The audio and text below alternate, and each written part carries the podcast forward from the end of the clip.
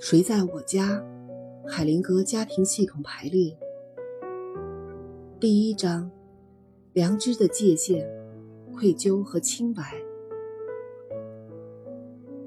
如果不是亲眼所见，我们就会相信谎言，存在于黑暗，消散于黑暗，而心灵却在阳光沐浴中长眠。作者威廉·布雷克。仔细观察人们为了自己的良知所做的事情，我们便能察觉到良知的含义和我们对它的认识其实是大相径庭的。我们可以看到良知方面的清白或愧疚跟善良和邪恶并没有多大关系。许多残暴的恶行和严重的不公常常会打着不愧对良知的幌子，在做一些正确的事情却有违大家意愿时，我们都会感到惴惴不安。我们把那些让我们感到愧疚不安或心安理得的良知称作个人良知。个人良知有很多标准，在我们所处的各种各样关系中，良知标准是各不相同的。在我们和父亲的关系中有一个标准，和母亲又有另一个标准，对教会有一个标准，对工作单位又有一个，那就是说，对我们所属的每一个系统都会有不同的标准。除了个人良知外，我们还要服从系统良知。我们以前可能不曾听说过这类良知，也感觉不到它的存在，但是我们都能体验到它的影响。就是因为这种良知，家族中的伤害才会一代一代地往下传递。这本书的主题就是探讨这类无形的系统良知，探讨系统良知的动力现象，探讨隐藏在爱中的和谐的法则。更深一层，除了我们能感觉到的个人良知和虽然感觉不到却仍然在我们身上运作的系统良知外，还有把我们引向巨大整体的第三良知。遵循第三良知需要我们付出巨大的努力，要求我们努力修行，要我们摒弃对家族、宗教、文化和个人认同的顾虑。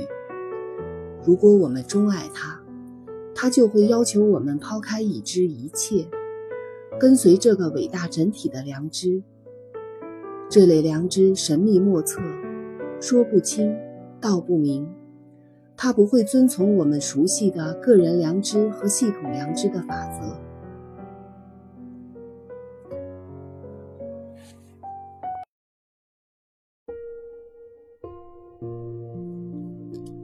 问题：我们对良知的了解就好像一匹马清楚身上骑士的指令一样，也像一个舵手熟悉那些用来指引航行的星星一样。很多骑士都在策马前行，很多舵手都在不同星星的指引下驾驶着船只。我们不禁要问，谁来指挥这些骑士？船长到底要选择哪条航线？答案：学生问老师，请您告诉我什么是自由？哪一种自由？老师反问道。第一种自由是愚蠢，就像一匹马把主人抛下马背时得意洋洋的嘶鸣一样，它得到的只能是将绳被拉得更紧一些。第二种自由是懊悔，懊悔就像一个舵手，在船触礁的时候不肯和其他人一起上救生艇逃命，而是要和沉船共存亡。第三种自由是理解，理解通常是在愚蠢和懊悔之后才到来的。它就像在风中弯着腰的庄稼，正是因为它柔弱的地方弯了下来，所以才经得住风吹。学生问，就这么多吗？老师说，很多人认为自己在探索和追求自己认可的真相，但是实际上伟大的灵魂正在审查和找寻他们。